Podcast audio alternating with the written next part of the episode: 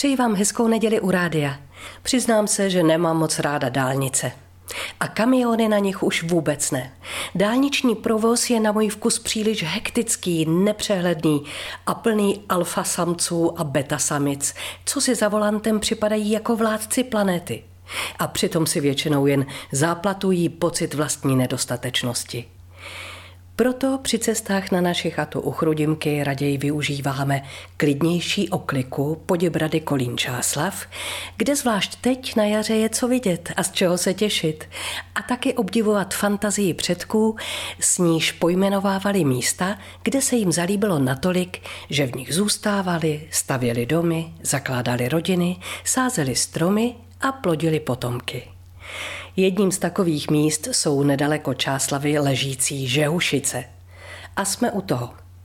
Léta mi vrtalo hlavou, co je správně. Projíždíme Žehušicí nebo Žehušicemi.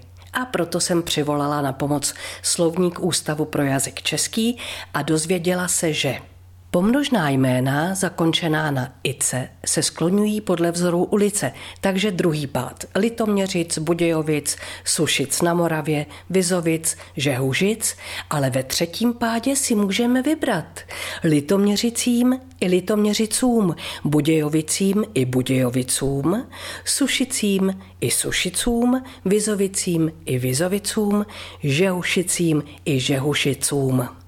Pokud se ptáte, proč zrovna u Sušic klademe důraz místního upřesnění na Moravě, tak protože název Sušice najdeme i v Čechách, kde ale, světe div se, patří k nepočetné skupince zeměpisných pojmenování zakončených na ice, která existují výhradně v jednotném čísle. A tak je musíme skloňovat podle vzoru růže, například Bystřice, Roudnice nebo právě Sušice, ta v Čechách.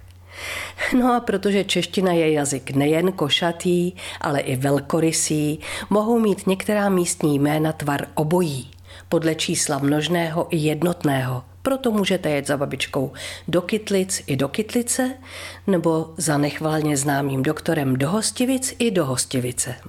A pokud si náhodou někdo z vás v duchu řekne, ať už jdu dneska s tou češtinou do prčic, aspoň víte, že se klidně můžu odebrat i do prčice.